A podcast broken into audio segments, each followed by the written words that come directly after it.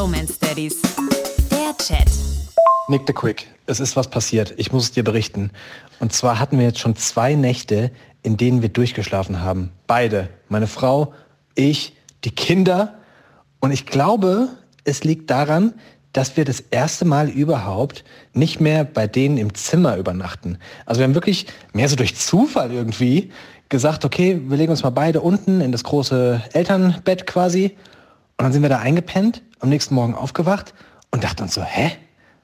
Warst du mal oben? Nee. Warst du mal oben? Nee, auch nicht.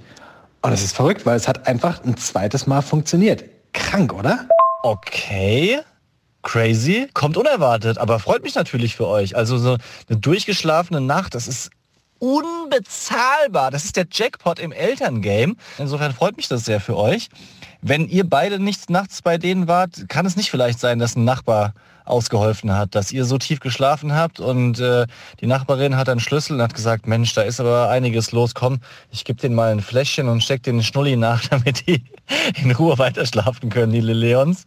Weiß ich nicht. Nee, aber ah, was, du hast, bestimmt hast du irgendeine Idee oder eine Erklärung. Ihr habt safe darüber nachgedacht. Wieso funktioniert das? Ich weiß es nicht, wirklich nicht. Ich habe gar keine Ahnung. Wir vermuten, meine Frau und ich, dass wir die vielleicht, wenn wir bei denen im Zimmer übernachten, aufwecken. Keine Ahnung. Also bei mir könnte es sein, dass ich schnarche und die dadurch aufwachen.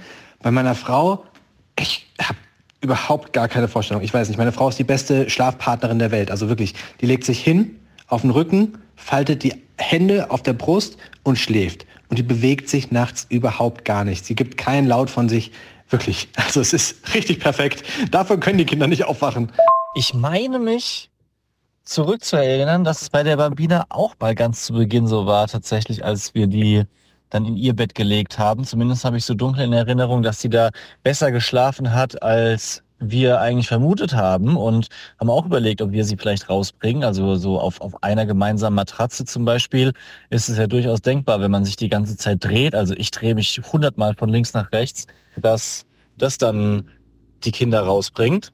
In eurem Fall glaube ich allerdings, dass es an dem Druck liegt, dem Druck, den du aufbaust. Ich habe ja das ein oder andere Mal schon mit dir in einem Hotelzimmer geschlafen und weiß, dass du einfach da sehr empfindlich bist, sehr, sehr empfindlich. Ja, und wenn man dann vorher am Abend schon hört, ey, aber bitte schnarch nicht, bitte dreh dich nicht so oft, ich kann gar nicht mehr einschlafen, wenn ich einmal wach werde, dann, dann baut es natürlich so eine Erwartungshaltung auf und mit so einer Angst kann man schlecht schlafen. Vielleicht sind die Kinder einfach nur befreit von diesem Ballast, von dieser Erwartungshaltung von ihrem schlecht schlafenden, empfindlichen Daddy nachts, dass sie jetzt einfach total befreit sind.